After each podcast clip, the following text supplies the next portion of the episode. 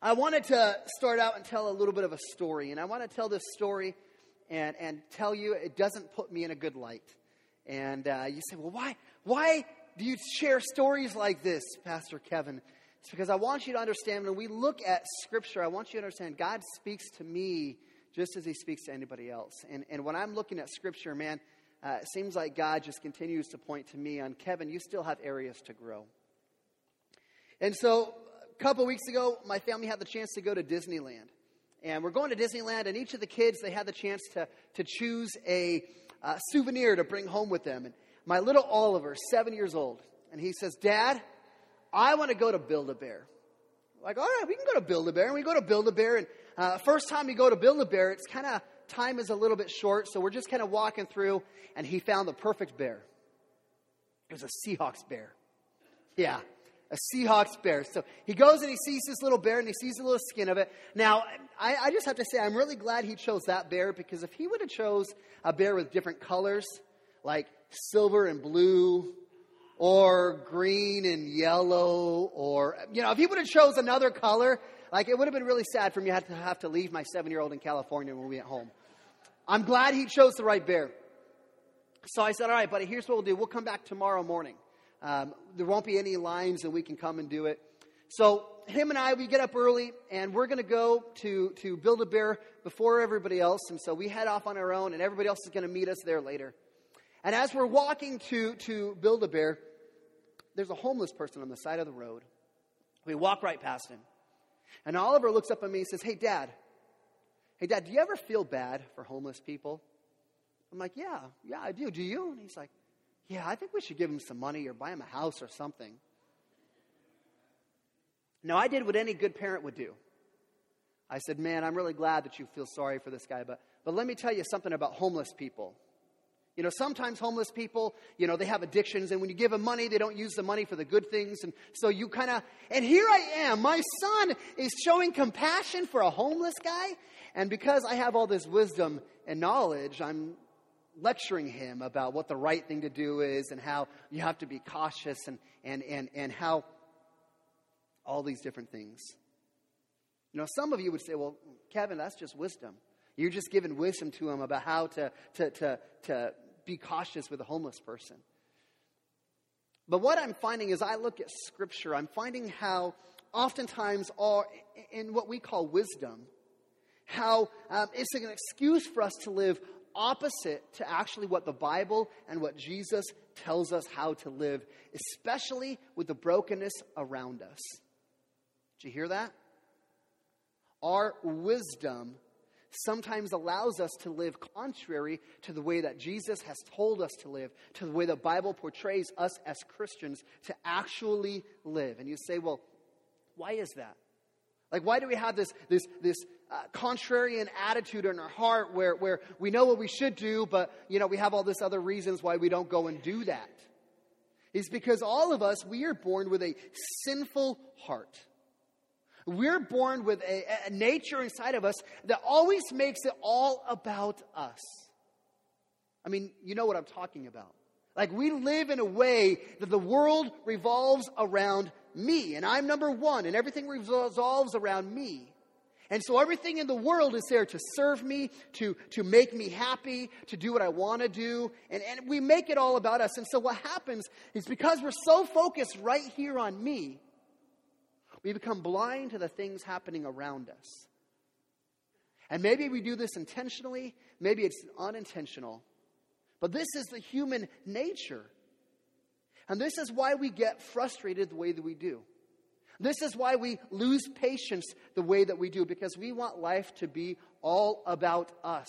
And honestly, most of us would just say, Man, I wish my, my, my, spouse, I wish my coworkers, I wish my kids, I wish they would just get this and understand this. I wish the guy driving in front of me that's driving really slow, I wish they would understand. Listen, life's all about me. If you just get out of my way and do what I want, man, life's going to be so much better, right? Isn't that how we live? Now, we may not verbalize it, but isn't that how we actually live? And because we have this selfish nature to make life all about us, we become very individualized. where, where, where I'm not going to seek the benefit of the whole. I'm only going to do what's good for me and what benefits me. So I only will focus on, on the outside, on, on everybody else, as long as there's a benefit for me. This is why, this is why we, don't, uh, we don't like to be friends with people who have differing opinions with us. Right? This is why we go to churches and, and we shop churches because we want the church that fits my preferences. I want the church that does ministry the way I want it to be done. I want a church that plays the songs that I like to sing. Right? Because who does the world revolve around? Revolves around me. In fact, when we're a part of an organization, when we feel like our input is no longer valued, when we feel like, like, like people don't listen to me, what do we do? We leave. We're like, I'm done with this place. Because the world is supposed to revolve around me. And because of that, we become individualized where I'm not going to seek the good of other people unless there's a specific benefit for me. So here's what we're going to do. If you have a Bible today, I'm going to ask you to get your Bible out. I'm going to ask you to do something different. I'm going to ask you to open to the table of contents. Uh, in your Bible, if you open to the first couple of pages, there's this great tool that God has given us. Okay, maybe it's not God, maybe it's whoever put it together for us. This one has to be Crossway, uh, who gives us something called the table of contents. All right, the reason I'm asking you to turn to the table of contents is we're going to look at a book today called Nehemiah. I'm going to start a series looking at the book of Nehemiah. Nehemiah is, is sometimes a book that's sometimes hard to find in the Bible. So I want you to understand, hey, if you're not if you're not comfortable, you don't know where the Bible is, listen, there's no shame or awkwardness in you having to look to see where the book of the Bible is. You're in the Bible. That's I'm excited for. There's no shame in that. So in your in your uh, table of contents, look for the book of Nehemiah should be the 16th book of the Old Testament. And find where that is and go ahead and turn to there in your Bible. Today we're starting a new series um, on the book of Nehemiah. And if you don't know enough about Nehemiah, here, here's a little synopsis. Nehemiah um, is going to be a leader who's going to lead the people to the city of Jerusalem to rebuild the walls. The walls of the city have been torn down. Jeremiah is going to lead the people to rebuild the walls. And then he's going to lead the people to experience revival to, to come back to the heart of God, to be the people of God. And so, really, it's a book about uh, rebuilding, about restoring, about revival. And, and you say, well, here's why we chose the book of Nehemiah for our church. It's because I love the season that we are in as a church. I love the season that we are in as a church. And I anticipate big things are coming. This is what I'm, as I look and I'm saying, God, help me understand. I see big things coming for our church. And this is where we've been able to bring Jacob on, we spent time uh, working and focusing on, on, on systems, on, on building systems. So that way, uh, that's kind of like the walls. We want to build the walls of the church, the foundation, the systems in place, so that way God can bring revival so that God can do something tremendous in our mix. And I believe that's what we're on the cusp of right here at Restoration Church. So that's why we're going to look at Nehemiah and say, God, would you help us all to catch that vision of what it looks like to bring revival into a church and into a city? And as we look at Nehemiah chapter 1 today, this is going to speak into our, our, our sinful human nature. Nehemiah chapter 1 is going to fly in the face of how we want to make life all about me, about how we want to be individualized and just focus on what benefits me. And we're going to see from Nehemiah chapter 1 that as Christians that we are to put the will of God and the heart of God above everything about us. That our preferences, that our opinions, that our wisdom becomes secondary to the heart and the will of God. And that's what we're going to see today. As we open up the book of Nehemiah, I do want to just give a little bit of a background so you understand the context of, of where Nehemiah is writing. If you were to look at the Old Testament, um, Nehemiah should actually come in the end uh, chronologically of the Old Testament. The Old Testament is not put together chronologically, it's put towards genres. So you've got the, the uh, different genres put together. But in fact, uh, the books of Ezra, Nehemiah, and Esther, they all fit towards the end of the chronological history of the Old Testament. And so, to understand Nehemiah, you've got to understand a little bit about Israel. And so, Israel, we know that in Exodus, that they were slaves in Egypt. You know the story uh, how about, uh, about how uh, there's two million slaves that are, or two million Israelites that are slaves in Egypt. And remember, God calls Moses, and Moses goes and says, Let my people go. And Pharaoh says, No. And Moses says, Let my people go. Eventually, God leads the Israelites out of slavery of Egypt. He redeems them brings them out of Egypt, takes them to the Red Sea, to the cusp of the Red Sea, and God parts the waters, and two million Israelites walk through on dry land to the other side. And, and then the waters uh, engulf the, the Egyptian armies. Uh, God leads them to the outskirts of what's called the Promised Land. This is a land that God had promised them many, many, many years before, a place that they could have their own, that they could become a nation. He takes them to uh, the outskirts of that land. And at that point, Israel, they doubted the goodness of God. They doubted the grace of God. They doubted the power of God. And so uh, God causes them to wander for 40 years in the wilderness uh, for a new generation to rise up, a generation that would not doubt God, uh, a nation that would know of God's power and His grace. So, God, uh, through Joshua, he leads the Israelites into the promised land. You know the story of Joshua where, where God drives out all the enemies, God drives out all the inhabitants, and gives the land to Israel. And there was a, there was a covenant that God made with them and said, here's, here's what's going to happen. If you are faithful to me, if you're faithful to God, then you are going to have this land forever. I will be your God. I will protect you. I'll make sure that you're safe. But listen, if you are unfaithful to me, if you are unfaithful to God, I will drive you out of this land. And, and, and, and you are going to face my wrath. That's what happens if you're unfaithful. Well, as history goes, Israel divides into two nations, a north and a south. The northern kingdom was conquered in 722 by the Assyrians and sent into exile. Why? Because they no longer were faithful to God generation after generation was unfaithful to God. And so God allowed the Assyrians to come in and, and, and conquer the land and send uh, the northern kingdom into exile. Southern kingdom fared a little bit better. They had a couple of good kings and a couple of bad kings, but eventually they all became unfaithful to God. And so in, in 587, God allowed uh, Babylon and Nebuchadnezzar to come in and conquer Israel conquer the southern kingdom, conquer Jerusalem, and sent uh, the Israelites all into exile. And that's where we pick up in Nehemiah chapter 1. Because Babylon becomes conquered by the Persians. And now the Persians are the ones that are in charge. And that's where we're going to pick up in Nehemiah chapter 1. Before we read, though, I'm going to ask you just to join me in a word of prayer.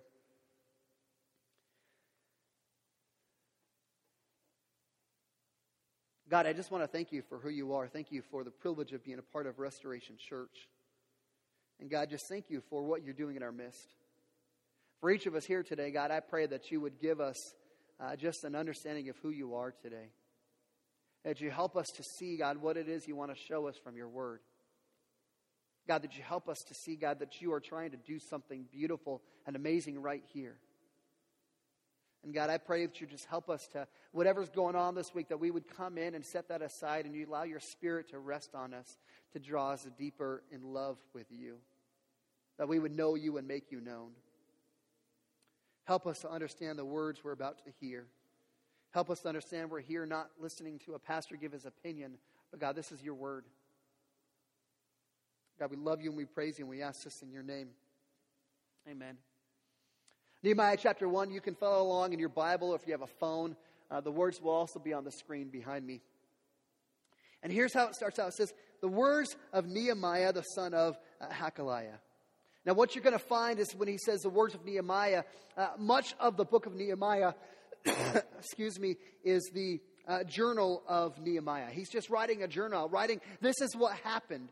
There's going to be some other voices that speak into it. Uh, there's a section that Ezra probably uh, put together out of the writings of Nehemiah. But this is basically a journal for Nehemiah. So as you read it, you understand Nehemiah is telling you this is what happened. It says, Now uh, it happened in the month of Chislev. This is the ninth month of the Jewish calendar. This would be what we would consider November December. He says, In the ninth month of Chislev, and the 20th year, the 20th year of the reign of King uh, Artaxerxes, uh, uh, which would have been this time about around 445 BC. He says, I was in Susa, the citadel. This is the capital city, um, modern day Iran. He says, Now it happened in the month of Chislev, the 20th year, that I was in Susa, the citadel, that Hanani, one of my brothers, came from, Jeru- uh, came from certain men from Judah, and I asked them concerning the Jews who had escaped and who had survived the exile concerning Jerusalem. And they said to me, The remnant, this is the remaining people in Jerusalem, they're in the province, uh, they're in the province who have survived the exile, they are in great trouble and shame. The wall of Jerusalem is broken down, and its gates are destroyed by fire. Now, we're going to find in the book of Nehemiah, the walls are a big deal. I mean, this is a big deal to deal with the walls. You say, well, what's the big deal about having walls around a city? Again, you got to understand this is many, many, many, many years ago, and the walls of a city brought protection for them. The walls allowed a, way to keep, uh, keep enemies out, to keep anybody who would come and, and cause harm to them. In fact, without walls, any group that wanted to come in and, and, and pillage and plunder and steal, man, they could come and do that and they could escape any way that was possible. But if there was walls, there was a way for that city to, to funnel people a certain direction so they could protect themselves. In fact, to understand what it looks like for a city not to have walls, Proverbs deals with this idea. Proverbs says in chapter 25, it says, A man without self control is like a city broken into and left without walls. You picture a man without self control. Gives you an idea of what it looks like to have a, a city with no walls. They can't control their own affairs. They are left to other devices, constantly moving around and being, being betrayed by all sorts of things. In fact, these walls, uh, during this time of exile, these walls have tried to be rebuilt a number of times. People have tried to rebuild it only to have failure upon failure. And, and, and, the report from Nehemiah, the report that Nehemiah got about what's happening in, in, in, Jerusalem wasn't just about the walls being broken down. Remember, it said that the people were in great shame. See, this is God's chosen people. And you picture them being in this environment where you've got the city that is, is torn down, the walls are, are torn down, uh, an environment of, of poverty and violence. And the assumption is that those, those faithful Israelites who are still in Jerusalem, man, they've probably got to give in to some of that debauchery just to survive. And so it's really, it's kind of a dire report that Nehemiah gets. Here's what's happened the walls are torn down, the people are in shame. Something I forgot to mention that I think is important. Who's Nehemiah? Like, who's this guy that we're hearing his journal from? In fact, if you look at the very last line of, of chapter, chapter 1, it says Nehemiah was the cupbearer to the king. A cupbearer, this is the cupbearer's job. They were, uh, they were, uh, they would choose the, uh, and they would taste the wine uh, and the drinks and the food that would be presented to the king to demonstrate to the king that it wasn't uh, poisoned.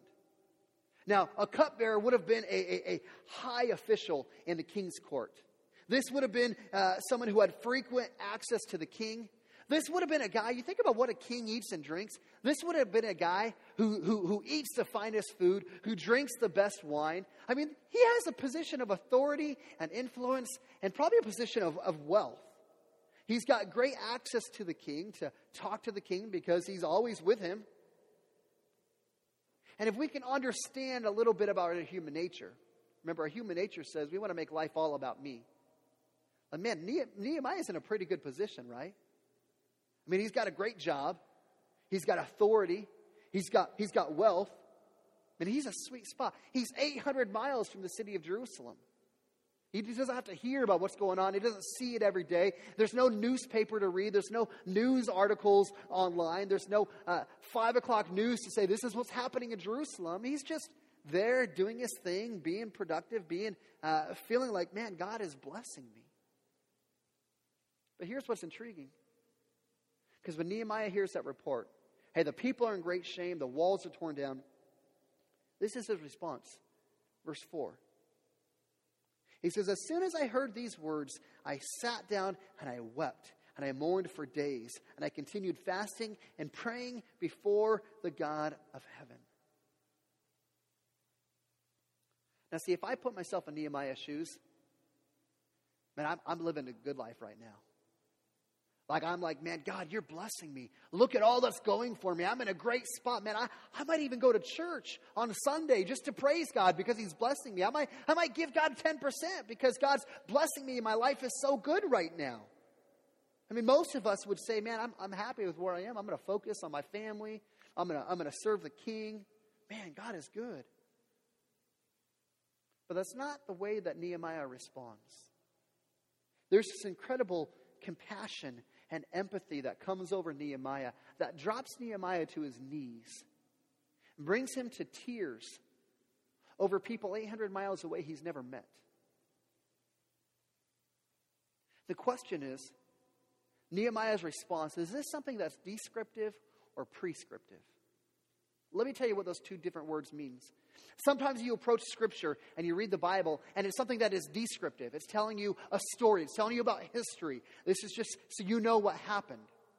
That's descriptive text. A prescriptive text means you and I are supposed to learn from this and do this as well. And so the question is is Nehemiah's response, do you think is descriptive or prescriptive? Is it just telling us this is what happened?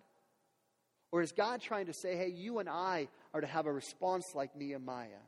That we're to have, have compassion and empathy for the brokenness of the people around us. I'll tell you what, this text is prescriptive. This, the expectation that God would have is if we are a Christian, if you are a Christian, that you and I are to be bothered by the brokenness and by the suffering around us. So we are to have empathy for people that we may not have even know, but we know their situation. And we are, are, are brought to tears and, and brought to compassion to actually do something about it. See, as a Christian, when we are following Christ, no longer are we consumed with ourselves. No longer do we make this life all about me, that everything has to revolve around me. No longer are we individualistic. When we are truly a Christian and following after God, God's will and the heart of God become our, our, our primary focus. And our preferences and our worries and our cares and our opinions, they become secondary to God's will and to God's heart. See, Nehemiah, he's allowed God's will to be his number one thing in his life. And he hears something that breaks God's heart. He hears something that isn't right. And his heart breaks over that. It drops him to his knees causes him to weep before God and cry out to him. Say, well, how, how do I know that's the will of God? Like, like, like, okay, it's supposed to be descriptive. I'm supposed to be like Nehemiah, but, but how do I know the, the, the heart of God, the will of God? I've got a couple verses I just want to run through with you, and I want you to hear these because they're going to give you a picture of what it means for you and I to, to, to understand the heart of God. Zechariah chapter 7 says, the word of the Lord came to Zechariah, saying, Thus says the Lord of hosts Render true judgments, show kindness and mercy to one another. Do not oppress the widow, the fatherless, the sojourner, the poor, and let none of you devise evil against another one in your heart. See, that is a picture of the heart of God. That as Christians, no longer are we inward focused about having the world revolve around me, about trying to make my life better right now we instead become outwardly focused. Where we can love one another, we can serve one another, we can fight against oppression, we can care deeply for the weakest members of our society. See who he described as the weakest members of our society? The widow, the fatherless, the sojourner. You know who that is?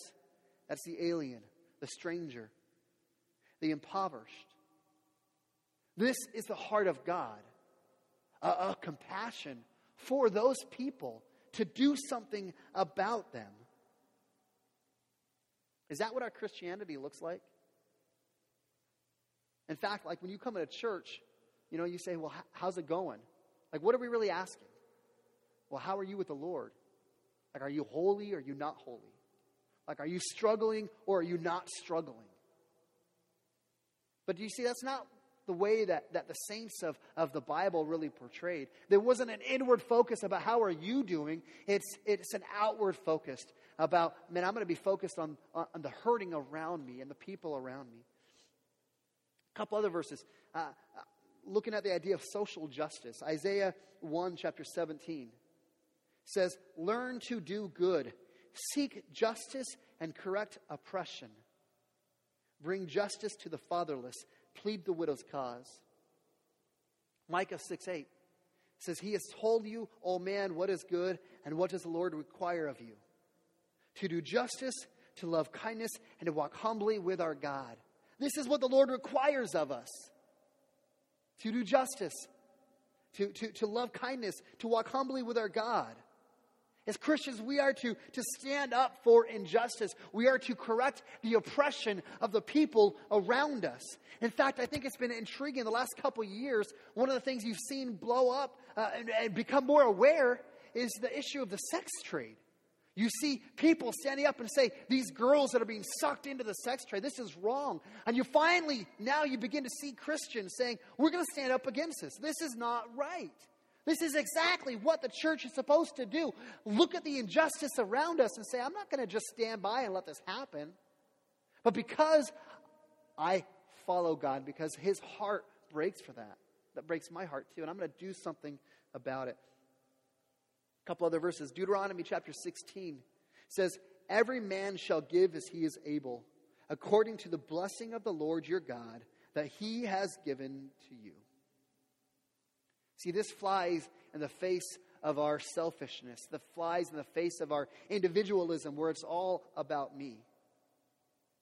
Because typically, what happens for us is when God blesses us, what do we do? We hoard it. We build bigger barns. When God blesses us, we upgrade. And then we upgrade again. And then we upgrade again. We continue to upgrade. But when you, when you understand what that verse just told us, that, that, that when God blesses us, that it's Him who gave it all to us. That He doesn't just own the 10%, but God owns all 100% of it. And He instead, and saying, He says, we are stewards of His blessings. See, it's not bad for us to have nice things. But it's bad when we fail to understand that what we have is a blessing from God. It has been given to you from God. And as a blessing from God, that's supposed to flow out towards the purposes of God. Again, this is where the will of God becomes primary in my life, and my preferences and my desires become secondary to the will of God. Matthew chapter 7, golden rule says, So whatever you wish others to do for you, do also for them, for this is the law and the prophets. Is there any greater verse for us to understand the heart of God? This means that when you and I, when we see that homeless dude, when we see that family in poverty, when we hear about those that are suffering from catastrophes all around us, when we hear about those suffering because of the hurricanes, that we think if I was in that situation, if that was me, what would I want someone to do for me? How would I want them to encourage me? How I want them to talk to me. See, you put yourself in that situation and then you do that. The way that you want someone to do something for you, you go and do that. That's what Jesus just said. One more verse, Galatians chapter 6 says, Bear one another's burdens and so fulfill the law of Christ. Say, Am I my brother's keeper? Yes. Yes, you are. There's a, a type of radical compassion and, and empathy that a Christian is supposed to have, particularly to the people of God. This is the way that should be one of the marks of how we live with one another, that we bear one another's burdens. That when a brother or sister in Christ, when they're suffering, when they're going through a hard time, we don't just, oh, I feel sorry for you, but we bear that burden in ourselves. And we do something about that.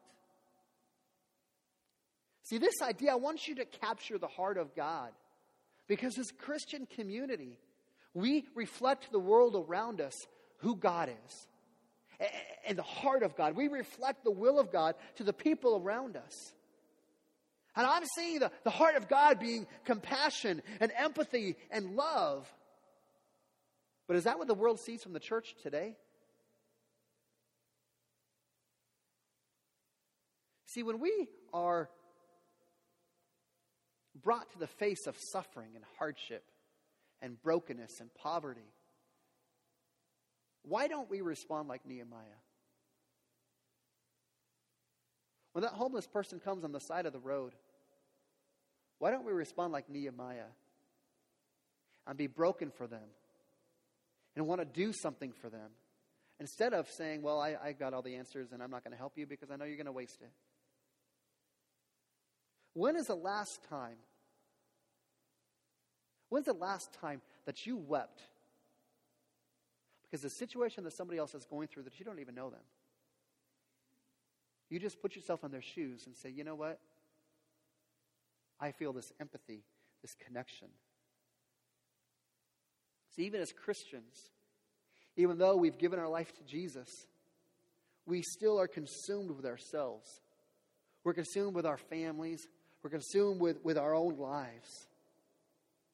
And as Christians, we put these blinders up to the suffering around us, to, to the hard things around us.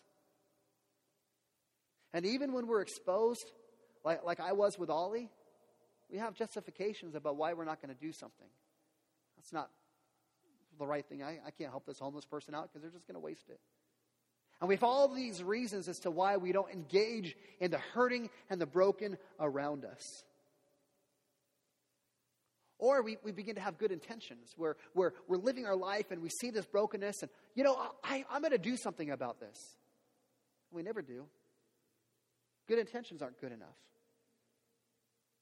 The worst thing we can do is be indifferent to the suffering of those around us. Or we can understand, man, there's people going through a hard time right now. It doesn't bother me. It doesn't affect me. In fact, I'm, I wasn't sure if I was going to bring this up today, but I'm going to, to bring this up. Think about what's happening in our society. Conversation I heard more this week than any other conversation was the NFL protests. About the NFL players that are protesting um, uh, the, the national anthem. Now, I, I don't want to get into a political argument, argument, argument with anybody here today. This is a, a touchy subject. In fact, as you look at what's being put on Facebook and you, you have the conversations around the water cooler, and there's a lot of heated feelings and comments and opinions about what those guys are doing. But the question I want to ask you as a Christian, as a Christian who's supposed to have compassion and empathy for the injustices happening around us, for the people that are suffering, what are you actually doing for the urban minorities in our country who are struggling through racism? Because I'll tell you what, we can all stand in our soapbox and say it's so wrong for those NFL players to, to, to uh, protest the national anthem. And you know what we're doing? We're standing on the sidelines. We're not doing anything about the situation. We're just saying you're wrong because of what you're doing, while these people are still struggling and suffering. Now, let me clarify. I think the way they're doing it is wrong. I'm, I'm patriotic. And I think it's wrong for them to, to take the knee and to, to not participate in the national anthem. But I'll tell you what, what am I doing about that cause? What am I doing about racism in my country? Because I'm going to guess there's a lot of us that have all these strong opinions about how wrong it is. But what are we as Christians actually doing about the injustice and the suffering around us? You see, it's easy for us to point our fingers and say, You're wrong, you're wrong, you're wrong. But as Christians, who should be the ones that are doing anything about that? It shouldn't be the NFL players, it should be Christians who understand the heart of God. Where God would say, if there's an injustice, Christians have a responsibility to do something about it.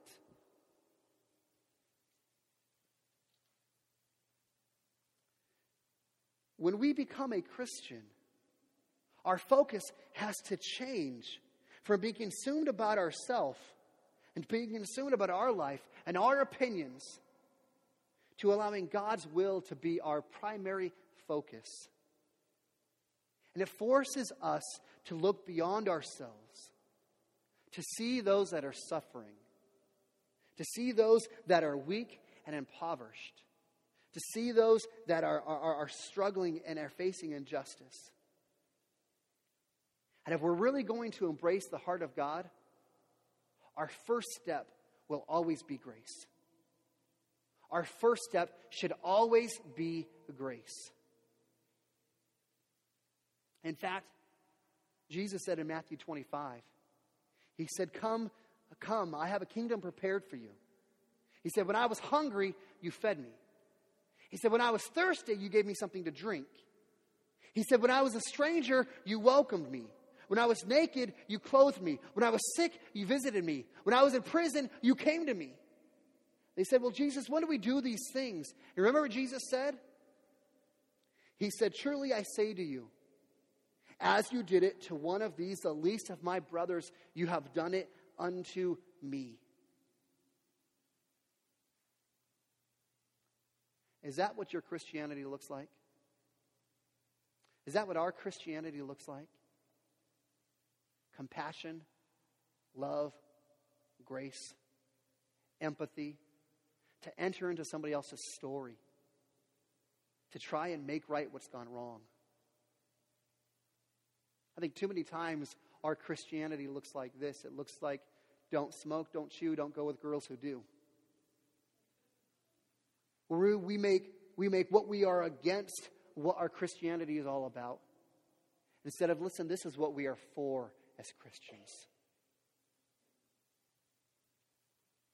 As I think about our church, think about where God is leading us.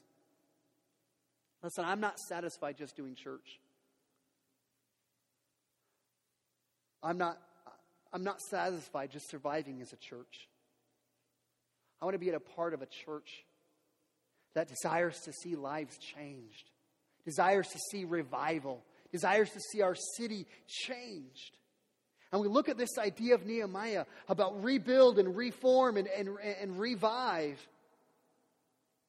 Listen, that requires that if we're going to see that in our city, if we're going to see that in our church, requires us to no longer be consumed with just the things that benefit me, but to see the people around us. To notice what's happening around us. That we would wade into lives of other people that are struggling, people we might disagree with, but that we would wade into their lives out of compassion and out of love because that's what God would do. That we don't just see a problem, but we actually have a desire to do something about it. Because isn't this what we do? We see a problem in the church, we see a problem in our community. Oh, that's for somebody else to deal with. No.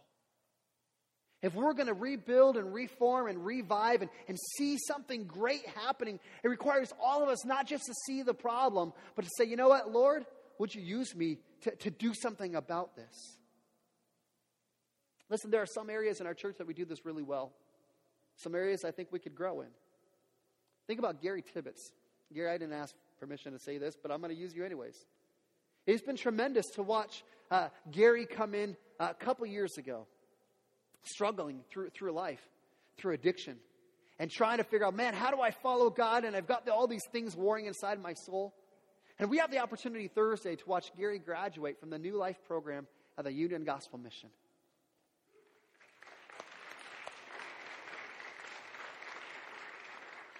There has been a commitment on our church to walk alongside Gary, to love Gary sometimes when he runs his mouth. Sometimes when he does things that we wouldn't agree with. But listen, we have compassion and empathy and say, Man, I love you, brother. I'm with you. And I'm with you for the long haul. That is what we're talking about here. That we would wade into that story and say, Man, I'm with you. I'm for you. And I will walk the battles alongside you. I think, I think about single parents. Man, my wife's been gone this week. And normally, we got five kids, and normally we, we run like a zone defense, you know, where you cover a couple. This kids still some, sometimes get open. But man, like this past couple days has been crazy. Like I don't, I don't know how single parents do it. Single parents, man, those are the people that we need to give crowns to because the amazing work that they do. As a church, do we notice that lady that comes in on her own with the kids? Do we notice that person who has to wear all these hats to try and keep their family afloat? And those are the kind of people that we should have empathy for and say, let me wade into your story and let me help and bless. And I know our wisdom says, well, we don't know why they're single. Maybe they have. No, no. We lead with grace and love and compassion. Man, let me tell you, there's a little bit of a risk in that. Because when we wade into somebody else's story, there's a risk of what if I get hurt? What if they abuse me? What if they hurt me? I've even been in the situation where you have this compassion for somebody, but you have this fear. Man, I got hurt before. I want to get hurt again. Think about the example of Jesus. Jesus went to the cross. He paid the penalty for your sin. He paid the penalty for my sin. And you know what I was doing while he paid my penalty? I was continuing to reject him. Say, sure, Jesus, you paid for my sin, and I'm going to add more, and I'm going to keep disobeying you. And he was rejected and rejected and rejected, and he still gave his life. And that is example, that is the example for us, that we would pour out our lives as an offering for the people around us. This is what it means for us to be the people of God. That we would have this empathy and this compassion to wade into the lives of other people, to correct what's gone wrong, to bless and to, to give grace and to give love. And this is where I'm at. Is I hear this, I hear about the heart of God. I hear how my heart's supposed to be broken for the things that break the heart of God. I think, well, man, how, how, do, I, how do I grow in that? Because I, I get it. I, I get it. This is what God is all about. This is his heart. But too many times it's like me when I was walking to Build a Bear. And, and it's hard for me to grasp like how do I how do I grow in this? How do I become how do I know the heart of God and how does that grow in me? I can't just flip a switch and all of a sudden start feeling deeply and, and, and make God's uh, will my preference instead of my own preferences.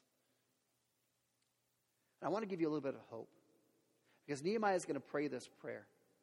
And there are three things in this prayer that I think will help us to grow and becoming the type of Christian community that God is calling for, that we could become like Nehemiah. He prays in verse 5 and he says, O Lord, God of heaven, the great and awesome God who keeps covenant and, and steadfast love with those who love him and keep his commandments. See, if we're going to grow in our compassion and be like Nehemiah, we've got to have a right view of God. That's what he's doing. He's, he's, he's praying and saying, God, this is who you are. God, I know who you are. This is, this is who you are. Think about Israel's situation, the situation that their nation is facing right now. Man, there's not a lot of evidence that God is faithful. I mean, the people are dispersed, they're exiled all across the land. There's brokenness. The land is lost. There's other people that, that are possessing the land. And you notice his prayer. Despite the suffering they're going through. He says, God, you are faithful. God, you are good. God, you are a, a covenant keeping God. You have not abandoned us. You gave us a promise that you will never leave us nor forsake us. And that is true. Even when we're hurting, God, we know you are with us. In fact, he prays again in verse 8 and 9 and says, Remember the word that you commanded your servant Moses, saying, If you are unfaithful, I will scatter you among the peoples. But if you return to me and keep my commandments and do them, though your outcasts are in the uttermost parts of heaven, from there I will gather them and bring them to the place that I have chosen to make my name dwell there. See, Nehemiah is not reminding God of these things like God forgot them. He's reminding himself of these things, of the truth of who God is. That God, you are a forgiving God. And if we turn back to you, that you will gather us back together and we will be your people and you will give us that land again. See, if we're going to grow, we've got to have a right view about God. We've got to understand who He is and what He's about. Yes, don't, don't smoke, don't chew, don't go the girls should do. Yes, that's important. But it's not as important as us understanding the heart of God to being a God of love, a God of grace, a God of compassion, a God that, that goes into the, the, the lives of the people around them, the, the woman at the well, the woman caught in adultery. Man, there's grace. That's what he leads with. He leads with grace. Is that what we lead with? Or do we lead with, well, let me tell you what you're doing wrong? Got to have a right view of God. The second thing to grow in our compassion and the heart of God is, is look at what he says in verse 6 and 7. He says, Let your ear be attentive and your eyes be open to hear the prayer of your servant, that I now pray before you day and night for the people of Israel, your servants, confessing the sins of the people of Israel, which we have sinned against you. He says, Even I and my father's house have sinned. We have acted very corruptly against you and have not kept the commandments, the statutes, and the rules that you have commanded your servant Moses. See, second thing that you see in Nehemiah's prayers, he has a right view of himself. Understands, man, I'm broken. Understands, man, we, we are sinners. We're not, we are sinful. He prays and confesses the sin on behalf of the nation as well as his own sin and his, his own family. See, when we have a, a right view of who God is, it leads naturally for us to, to, to reveal the depths of our own brokenness and our own sinfulness. Specifically, Nehemiah is talking about, co- related to the covenant, how Israel and how the people have not been faithful to covenant. But I want you to recognize that Nehemiah knows himself. He knows his sinful bent. He knows his, his, his desire to be selfish and to focus on himself and not be concerned with the heart of God. See, we like to, we like to have this positive thinking where we think, man, I'm not that bad of a person. Like, I, am not, I'm, I'm a good person, you know? And we don't want to ponder our own brokenness. We don't want to ponder our selfishness and our foolishness and the things that we do that are contrary to the will of God. We don't like to take sin seriously. We don't like to think of ourselves in that light. We want to think, well, I'm a good person. But here's Nehemiah saying, Man, God, I'm a sinner.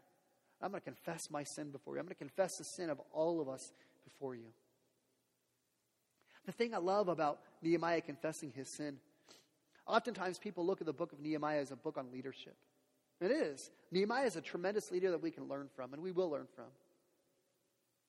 And the picture of Nehemiah confessing his sin see, true leadership is not so much being aware of your talents that you have that other people don't have. True leadership is, is, is realizing the fact that we are weak, that we are capable of a sin just like anybody else. See, the moment a leader begins to think, man, I'm, I'm not that much of a sinner, I'm, I'm a great person. Man, isn't that when they become open to sin? And isn't that when sin ruins the camp and ruins the leader's life, ruins their influence, ruins their position of leadership? Men, we've got to have a right view of ourselves that we are sinful, that we are broken, and we are dependent upon God. That's third. Third thing in this prayer, that if we're going to grow in our compassion and grow in the heart of God, is that we will recognize that we are loved and we are redeemed by the grace of God.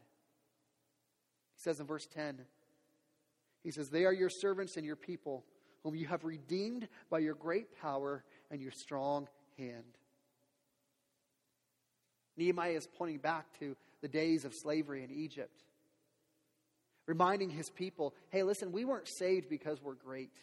We weren't brought out of slavery because uh, we were so smart and because we were such good people. No, it was the grace of God that God redeemed them and God brought them out of slavery in Egypt. You tie that into us, man, we look at redemption a little differently. We recognize that despite our sinfulness, despite our, our rebellion, despite our, our, our human nature that always wants to make life revolve around me, we know John 3:16 that God so loved the world despite our sinfulness that he gave his only begotten son that whoever believes in him will not perish but have everlasting life. See, we are redeemed because of the sacrifice of Jesus on the cross.